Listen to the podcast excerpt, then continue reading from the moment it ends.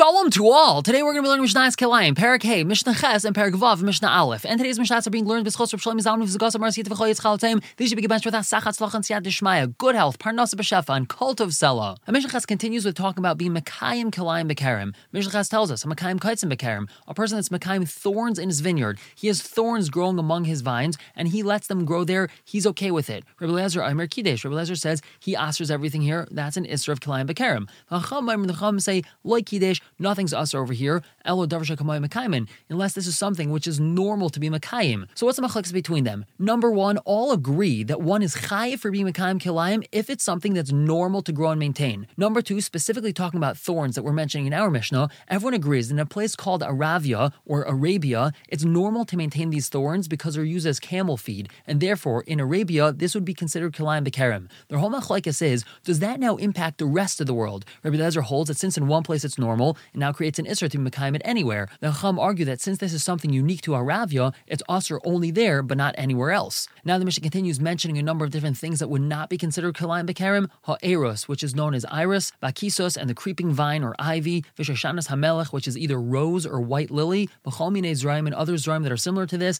Ainam Kalayim Bekarim, they're not Kalayim Bekarim. What about Hakanbus, hemp, this is a plant which its fibers are usually used for rope making and other things like that. The seeds are edible, but it's not usually planted for its seeds. It's usually planted for rope making and similar things. Harfanaimer, he says, Ain't kilaim, it's not kilaim.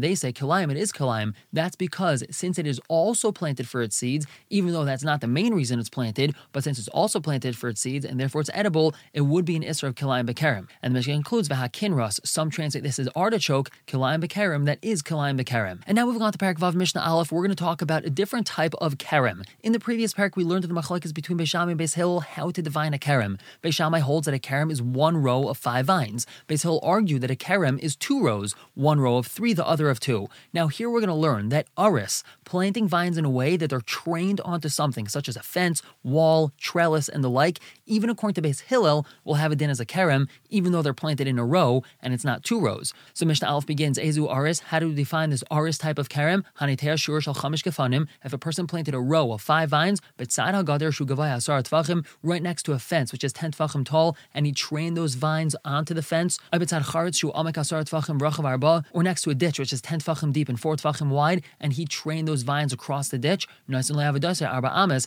that's considered a kerem, and he has to give it its avoida four ames. He has to distance himself four ames away from this if he wants to plant something else, not six tvachim. Now, even though Beis Hill agrees to Beis Shammai this would be considered a kerem, we still have of how to measure these dalad amis. Beishamai Aaron says Maidin arba amis meikra gafanim lasada. Four amis from the base of the vines to the field. So let's say the vines are two amis away from the wall. You would only measure another two amis from the wall because that's a total of four amis from the base of the vine. However, Beis Hill Aaron Beis says min hagader lasada you measure from the fence to the field. So if the vines are two amis away from the fence, you're still going to measure four amis away from the fence, and that's a total of six amis away from the vines. But now Amar Rabbi Yechim Rabbi argues with the Tanna on this Mishnah. Time call Imrim Kane. Everyone that says this is mistaken. Beis Hill does not say that a row of five vines, even though they're trained onto a fence, is considered a kerem. But he still has to explain what is this din of four amas of an aris that Beis Hill is talking about. Ella must be that this din of four amas of an aris is referring to im yesham arba amis me'ikr gefanim v'lagader.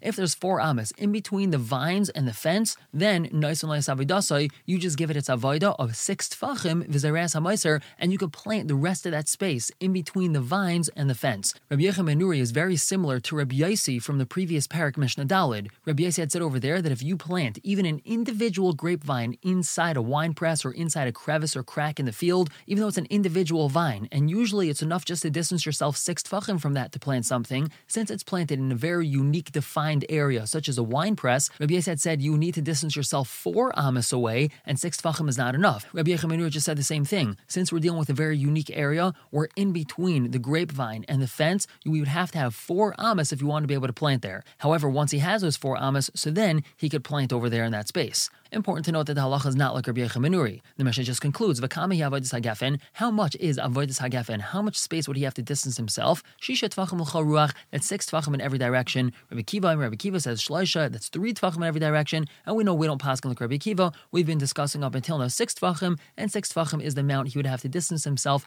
from something that's not considered a kerem. We're going to stop here for the day. Pick up tomorrow with Mishnah Beis and Gimel. For now, everyone should have a wonderful day.